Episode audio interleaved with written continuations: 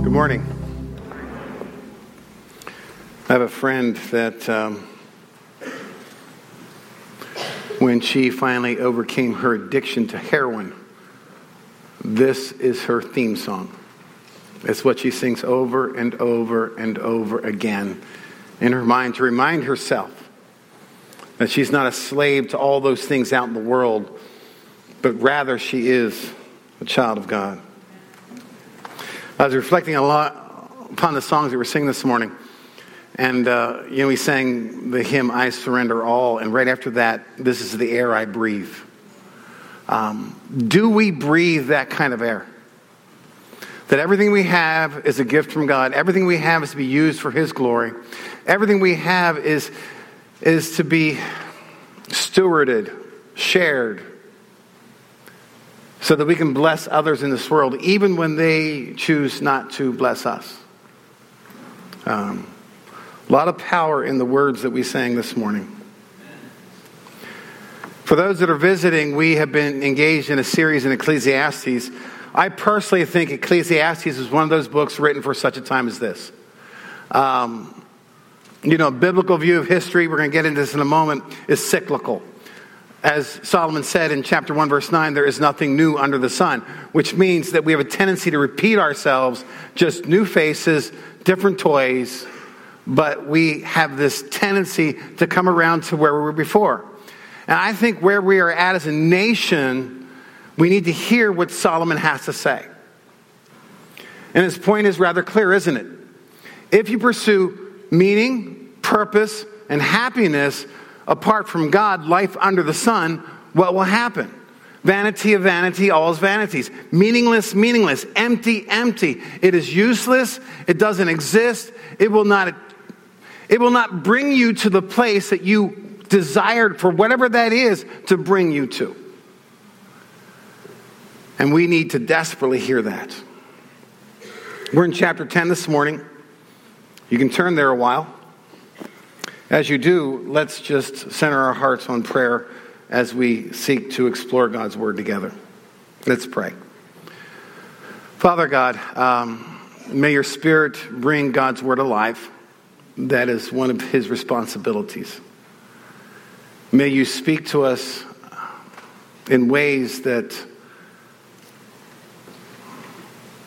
that we can understand, that we can appreciate enough to take with us and apply in our lives this week? I guess what I'm saying, Lord, is may we be humble enough and open enough to hear what you have to say. Thank you. We can be here this morning to worship you. We realize there are some that cannot be, and we remember them in prayer. Some that are recovering physically from surgery this past week or the past few weeks. Others that are just in a life stage where um, they just desperately want to see you face to face because life's not good right now. And for others that are just in a, a, family dynamic right now that sometimes doesn't allow them to, to come and worship. So we think of those and we know that the Spirit intercedes and takes all our prayer requests there. And again, we just want to thank you that we can come here to worship to an audience of one because you alone are worthy. We pray these things in the name of your Son, Jesus Christ. Amen. We live in a crazy world, don't we? uh, this morning is the anniversary of 9 11. It's hard to believe that was 15 years ago. As I was reminded in Sunday school this morning, context is everything. Many of us do not remember another anniversary, not of today, but of this year, 75 years ago, and that was the bombing of Pearl Harbor equally as tragic. I ran across a news article this past week. The place was Kansas City. 70 year old man walks into a bank, hands the teller a note that says, I want your cash. I have a gun. He took the money, sat down in the lobby, told the security guard he was the man they were looking for. When the FBI arrived, he told them he'd rather be in jail than at home with his wife.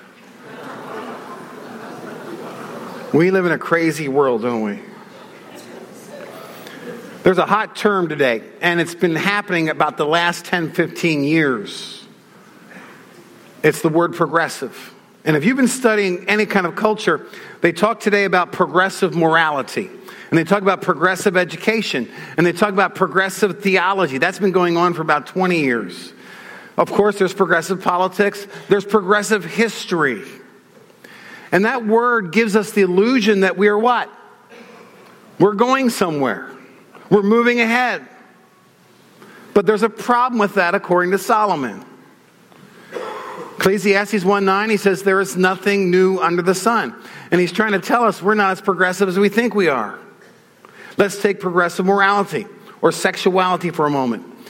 If you're a Facebook fan, or some people call it the book of face because we can pretend to be anything we want on there, it now has 51 new terms for sexual identity. 51. Now, Solomon said, You remove God, what happens? Well, everything's up for grabs. And while we think we are progressive in terms of sexuality today, you study the Old Testament and there is nothing new. The goddess of Asherah, which we get the word Easter from, was the goddess of fertility, of sexuality. And all the progressive things that we talk about today, we're already been there, done that in the Old Testament. You talk about Baal and Molech. Jump light years ahead to Rome and the pagan sexuality that existed just before the fall of Rome that so captured the people. So I guess what I'm trying to say is this in light of our terms today, in light of progressive sexuality, we really are regressive. See, a biblical worldview says it is cyclical. It just starts here, it goes around, and every so many generations, we just keep experiencing the same thing new names, new faces, new idols, new gods. It's interesting that when you study some secular historians, they don't call it cyclical, they call it a pendulum. They say we swing this way, and after we swing this way, then we swing back to this way. But they too agree with Solomon. They say there is nothing new under the sun. Now that enters the second problem. Every time we find ourselves in this crazy wheel, the church usually responds several ways. One is they build fortresses which means they isolate themselves and they hide and they pull themselves away into their own community, and sexuality becomes a dirty word. History also bears record that sometimes instead of isolating ourselves, we become militant. I mean, we, we go out there and we just kind of destroy anybody that disagrees with us. Of course, then there's the swing the other way. The swing the other way, instead of isolating, we say everything is permissible. And instead of seeing sexuality as a gift given by the Creator, we have this reactive living instead of intentional living following Christ. That's why the one song we sang, I Surrender All, is so critical. Because if we're ever going to adopt the biblical worldview and understand this world as God sees it, as Solomon's been telling us, we really do have to be humble and hungry. Humility bows our knee at the feet of the cross, and hunger pursues after his righteousness. Of course, Jesus said it this way seek first the kingdom of God and his righteousness, and all these things will be added. What I discovered today when you look at everything going on, and again, it is nothing new, that some churches and some Christians are more concerned with being liked than following Christ. And that puts us in a very tragic position. I think about Paul. And we study Paul, we respect Paul. And yet, I think if Paul was here today, some of us would be on the other side of the fence throwing grenades at him like some of the Christians did. In Philippians, he was in prison and he's writing this letter, and he knew there were some churches and some pastors and some Christians criticizing Paul, saying, Paul, you had to do something wrong. Otherwise, you wouldn't be in prison. I mean, look at us. We're not in prison. We're getting along with people fine. So Paul writes this letter. Here's what he says in chapter 1, verse 12. Just listen. He goes, I want you to know, brothers, that what has had happened to me has really serviced to advance the gospel. So, in other words, my faith is in Christ, not my circumstance. Wherever He places me, that's where I willingly go because, you know what? He has designs on this. So that it's become known throughout the whole imperial guard, and all the rest of my imprisonment is for Christ. So, in other words, he had this captive audience.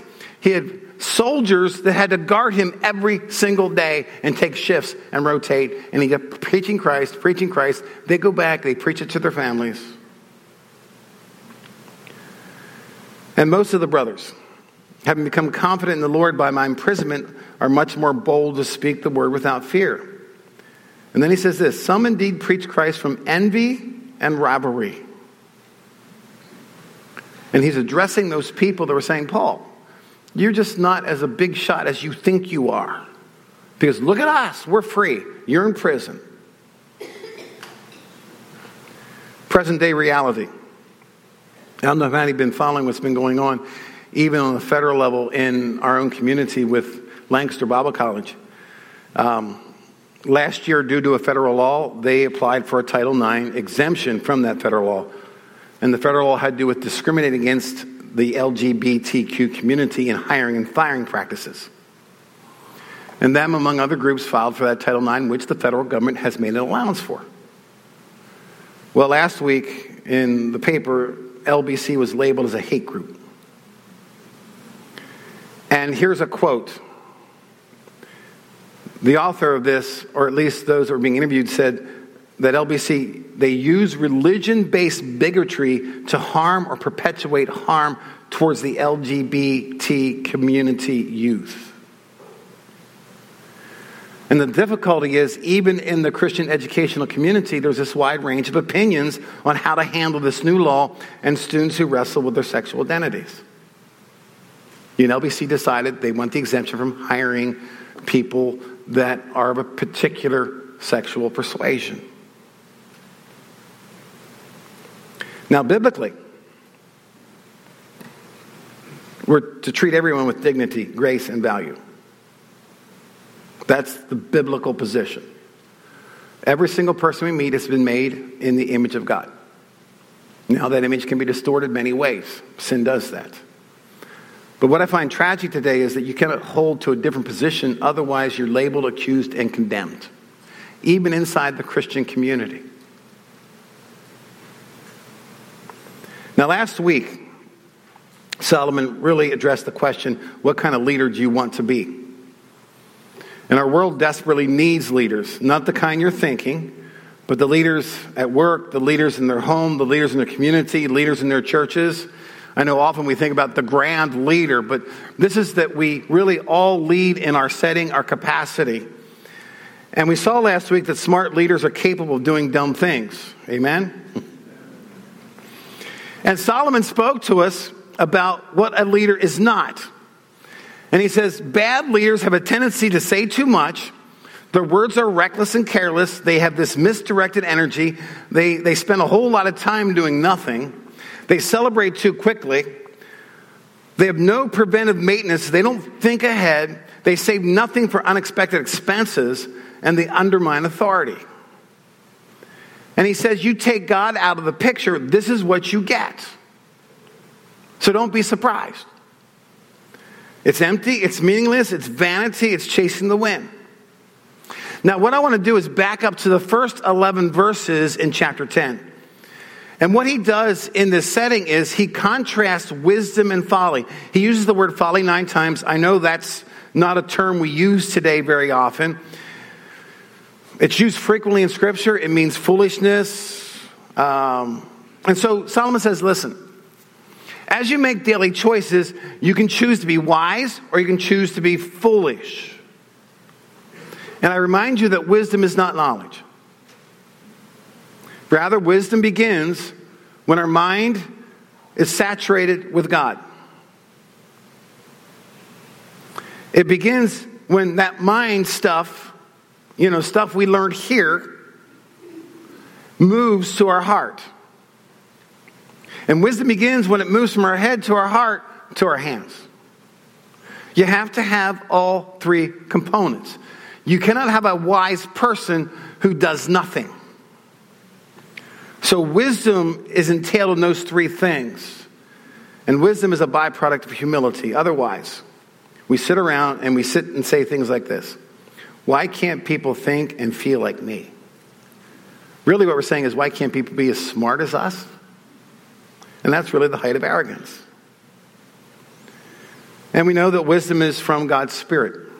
In Ephesians chapter 1 verse 17, it says that the God of our Lord Jesus Christ, the Father of glory, may give you the spirit of wisdom and of revelation in the knowledge of him.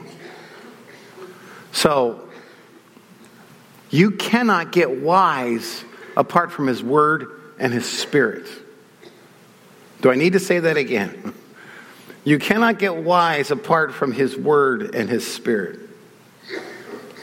Now, later he talks about in that same book the importance of being filled with the Spirit. But if we want to walk in wisdom, our minds, our hearts, and our hands, we have to align ourselves in humility and follow the Spirit's leading according to God's truth. And that's why James says things like this in chapter 1, verse 5. If any of you lacks wisdom, let him ask God, who gives generously to all without reproach, and it will be given him. How many times do we ask other sources? How many times do we investigate on the internet? How many times do we ask people's opinions rather than go to the God of all wisdom? But here's how this works. And James really talks about what Solomon talks about. Proverbs chapter 2. Note the ifs in the first five verses, okay? Note the ifs. Proverbs chapter 2, beginning verse 1, and we'll have this on the screen. It says, My son, if you receive my words and treasure up my commandments with you, making your ear attentive to wisdom and inclining your heart to understanding, yes, if you call out for insight and raise your voice for understanding, and if you seek it like silver and search for it as your for hidden treasures, then you will understand. And the word understand there literally means you'll know what to do. Okay? So the mind, the heart, and understand what to do, the fear of the Lord, and the fine knowledge of God. Then later on, the author says this, and it's really the conclusion of the ifs. For if the Lord gives wisdom, from his mouth comes knowledge and understanding. He stores up sound wisdom for the upright. He is a shield to those who walk in integrity, guarding the paths of justice and watching over the way of his saints. Then you will understand righteousness and justice and equity. What do you hear talked about today in the news? Isn't it those things? What's the right thing to do in this situation? What's the act of justice? Think about all the equity or equality statements you're hearing. That is innate in us. It's that little spark of the image of God, and, and whether it's distorted or not isn't the issue right now. But understand that that's a good conversation to have. The problem is we want to take God out of it. And when you take God out of that, then you end up with this whole mishmash of confusion that is empty, that's meaningless, that leads to the very thing that they say they want but never get there. Then you will understand righteousness and justice and equity, every good path. For wisdom will come into your heart, and knowledge will be pleasant to your soul. Discretion will watch over you, understanding will guard your heart, delivering you from the way of evil, from men of perverted speech. And Paul warns Timothy of those men when he writes this letter and says, There's going to be a group of Christians you will understand. And here's the phrase he says, They are ever learning, but never able to come to the truth. We have a lot of knowledge. But in all areas of life, many still lack wisdom. I realize that's kind of a long introduction, but I want to stress the point about what wisdom is and what Solomon's getting at, and the fact that he says, listen, you take God out of knowledge or wisdom, and you really get things that are empty. We have to understand this.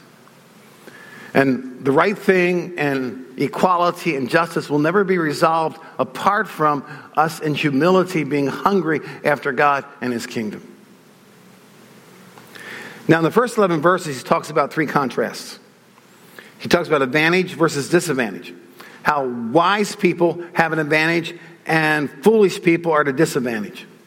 Then he talks about humility and patience, that's wisdom, versus popularity and partiality, that's the fool's path. And then inevitable risk versus inexcusable stupidity. I mean, everything we do involves risk, but we can take risk with intentionality and wisdom, or we can just kind of walk and be really stupid. So let's look at this framework. Let's take advantage versus disadvantage. Ecclesiastes chapter 10, look at the first three verses. Dead flies make the perfumer's ointment give off a stench. So a little folly outweighs wisdom and honor. Now we're back to the analogy of perfume. Chapter 7, verse 1. Good perfume, good name. Here he says, dead flies and perfume stink the whole thing. And what dead flies are to perfume, folly is to wisdom. He says folly or foolishness creates problems, and that this foolishness will put you at a disadvantage, even though you want to blame everyone and everything around you. Look at verse 2. A wise man's heart inclines him to the right, but a fool's heart to the left. Let me first say this is not a political statement.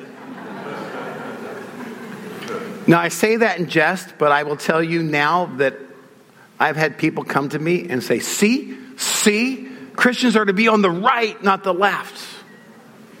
That is not what this means.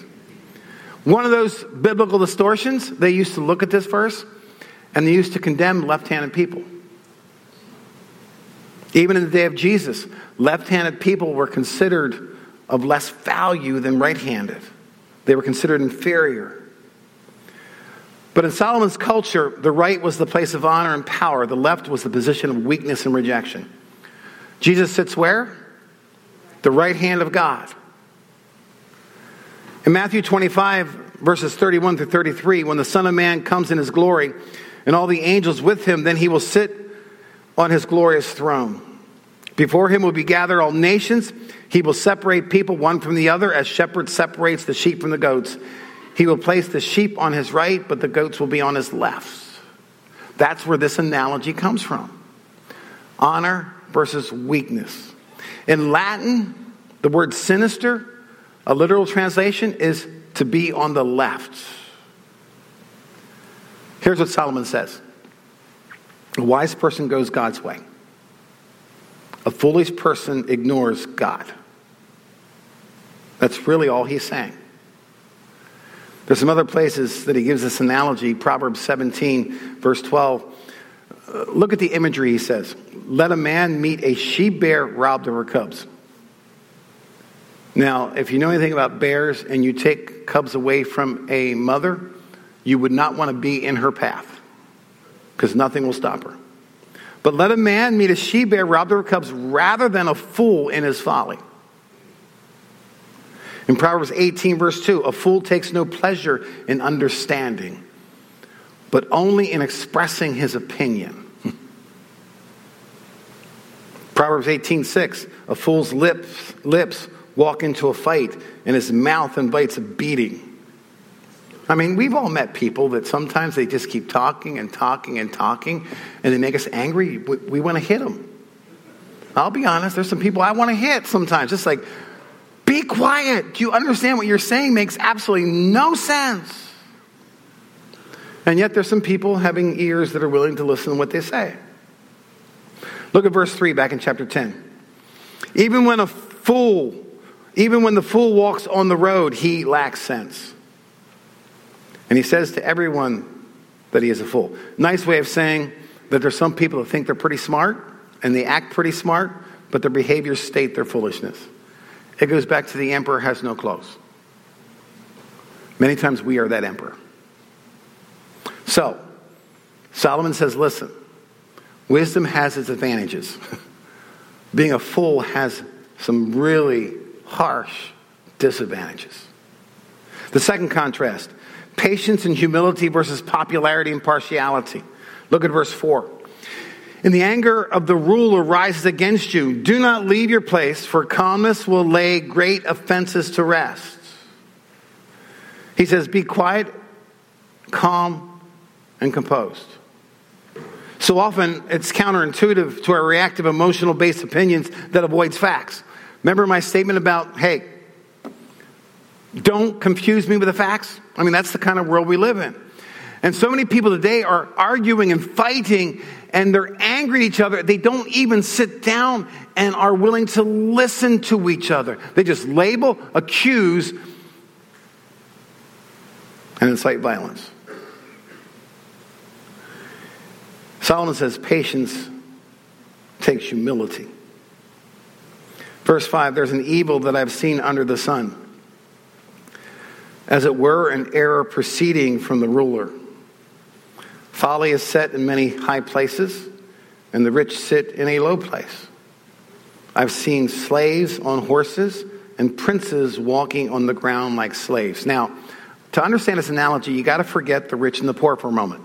That's not what he's talking about. What he's suggesting here is he says, I've seen incompetent people in places of authority. Amen to that? They usually appoint equally incompetent people around them. As the old adage, stupid is contagious. And so he's saying, listen, there's people in high places, there's people in low places. Now, the rich in the low place are the people that are wise. They should be the ones in that position, but aren't. Because the people that are up here lorded over the one who could do the job. And they are more concerned with popularity and showing partiality to their friends than getting the job done. And he's saying, I've seen, the, I, I've seen this. The choice is to do the right thing, to take humility and patience, or to be concerned about popularity and power and my position and my partiality. And he says they end up choosing over here. When you take God out of the picture, it's always about their friends. It's not about doing the right thing and it's about making sure that they win the popularity contest with the right people. Now, do I even need to make the obvious application here? okay, I'll use another country to state the obvious. Mugabe took over power in 1980. He became ruler of one of the most prosperous countries in all of Africa. Then it was known as Rhodesia. He first killed his cohort who helped him get in power. Then he kicked out all the competent people. That's a nice way of saying he had them killed. Replaced them with his friends. They bought their way into the government, and Zimbabwe was born. And in a few short years, they moved from the most rich and powerful countries in all of Africa to one of the poorest. One of my many times there, I was watching their TV, which was only a news show that Mugabe put out. So it was his propaganda. And they were blaming President Bush, then President Bush, claiming that he had poisoned all their fertilizer, which destroyed the crops. And later, when his popularity waned, it was sustained at the end of a gun and food. If you don't like me, I won't feed you. If you don't like me, well, we're going to force the election at gunpoint. Then, if you don't check the right check. And then every year he would declare that he was the popular candidate. You know, humility leads us to accountability. Humility asks this question What must I change to make a difference? Popularity looks for the outside. And the answer is what must someone else do that, and then you just fill the blank in. So Solomon says there's advantages and disadvantages. He also says that humility and patience are superior to popularity and partiality. And then he talks about inevitable risk versus inexcusable stupidity. Look at the analogies here in verses 8 and down through 11. He who digs a pit will fall into it, and a serpent will bite him who breaks through a wall. He who quarries stones is hurt by them, and he who splits logs is endangered by them. If the iron is blunt and no one does not sharpen the edge, he must use more strength, but wisdom helps one to succeed. Of course, it's our definition of success, isn't it? If the serpent bites before it's charmed, there is no advantage to the charmer. So here's what he says A fool is someone who digs a pit and doesn't take the right safety precautions, and they just fall into it. Same deal with the demolition project. Doesn't take safety precautions, and gets bit by a snake. Quarries rock, same thing. Splitting wood with a dull axe, same kind of thing. Trying to catch a snake without a charmer, it's like, okay, you don't wait till you get bit, then call the charmer.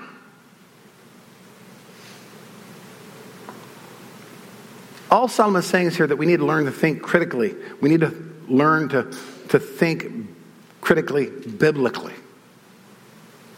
And understand a biblical worldview and understanding definitions based upon that worldview and not allowing culture to dictate what wisdom is. Now, I go back to my thought that I start, started with last week and this week that smart and even wise people are incredibly stupid. Now, Solomon, by his writing this book, is an example of this. You understand in his humility at this point, he's admitting his foolishness. And it's that significant that God has decided to leave it for a record for all our time. I mean, understand the implications of why Ecclesiastes is there. This does not make Solomon look good. Historically, when you read extra biblical content, he looked really good. Biblically, he says, I've been a fool. And I want to leave God's truth for you so that you don't make the same foolish mistakes I did. It goes back to the reality that starting points are critical. We're going to find out in next couple weeks that he simply says, you know what? Here's the conclusion of the whole matter. Fear God, keep his commandments. End of his life, the wisest man, he says one simple statement. So, starting points for us, God. Starting points for the fool, it's self. And that doesn't mean that the fool isn't religious. It doesn't mean the fool doesn't have a knowledge of theology. It doesn't mean that the fool is I mean, they could be so smart and knowledgeable when it comes to information, but they lack wisdom. And what Solomon is saying is that we must be intentional if we are going to be wise. Intentionality means it's not my common sense, it's not someone else's common sense. Do you understand that, that most of what we try to describe about God um, is foolish? Now, I'm not saying we shouldn't have doctrinal statements. All I'm saying is we are trying to explain the unexplainable. How many times does God have to record through one of the prophets saying, Your thoughts are not my thoughts, your ways are not my ways, before we start believing it? How many times do we have to read crazy stories of Ezekiel when he tries to describe what he saw, and it comes out, it's just like, what? A bunch of lion heads, a bunch of eyes going around circles, and then some crazy religious person says, you know what he's describing? He's describing a UFO. They saw them back then too. I mean, read Revelation. I mean, the language, it's just like, wow. I was having a discussion one day with Dr. Tague from the college, and he's asking about my education and how it's helped me navigate pastoral ministry. And I made this statement that uh, I said, You need to understand one thing that I knew more about God when I graduated OBC than I do today. In my humility and life experience, I realized that what I thought I knew, I could be wrong. And the basics, the true basics that He left for us,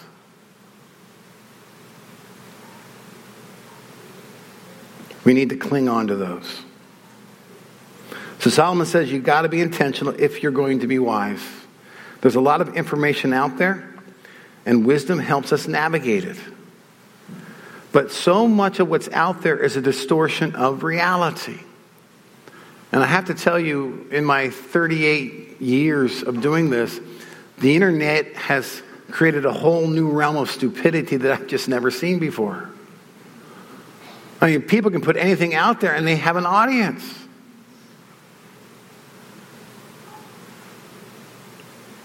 I mean, if 28% of the people in America, according to the internet, still believe that most of us have been captured by UFOs and aliens and probed and everything else. I mean, there is a wide range of people out there that will believe whatever you have to say. That doesn't make it right. So, let me wrap it up this morning. Fear God, ask for wisdom, and live with the power of the Spirit to hear it and to allow that wisdom to fill our minds, our hearts, and our hands. I'm going to invite those up to stage that are going to close our service, and as they do, I want us to pray together. Father God, Forgive us for our arrogance. Forgive us for the times that we think we know. Instead of sitting and quietly listening and meditating upon your word, instead of listening to your, your spirit prompt us saying, Did you hear what he said? Did you hear what God said? We just listen to other voices. And we follow and pursue idols that, that will take us so far from you, even though they seem so smart to us. I pray, Lord, that we see the disadvantage of foolishness. And that we learn to be patient and humble. And that in the risks of life, we do so with wisdom. We navigate them intentionally, understanding that what you called us to be and do, that we listen and we navigate this world. And, and like Paul, if it means that we're in prison, then we're in prison means if we're running a business, then we're running a business. But you have placed us where we are for such a time as this. And we can be a blessing in this world. And sometimes that causes people to rise up and cry, Crucify him. We know the your son who had no sin, who only wanted to love and to bless there was people that refused to look at, and they were religious people, at the value that he wanted to instill in them, and they destroyed the very one they claimed to be looking for. I pray that we are not like that as the church, Lord, but as the church, we just understand how awesome and great you are, and then engage in that level. So teach us, Lord, and lead us and we thank you again that we can be here this morning and worship you. We pray these things in the name of your Son, Jesus Christ. And everyone said, Amen.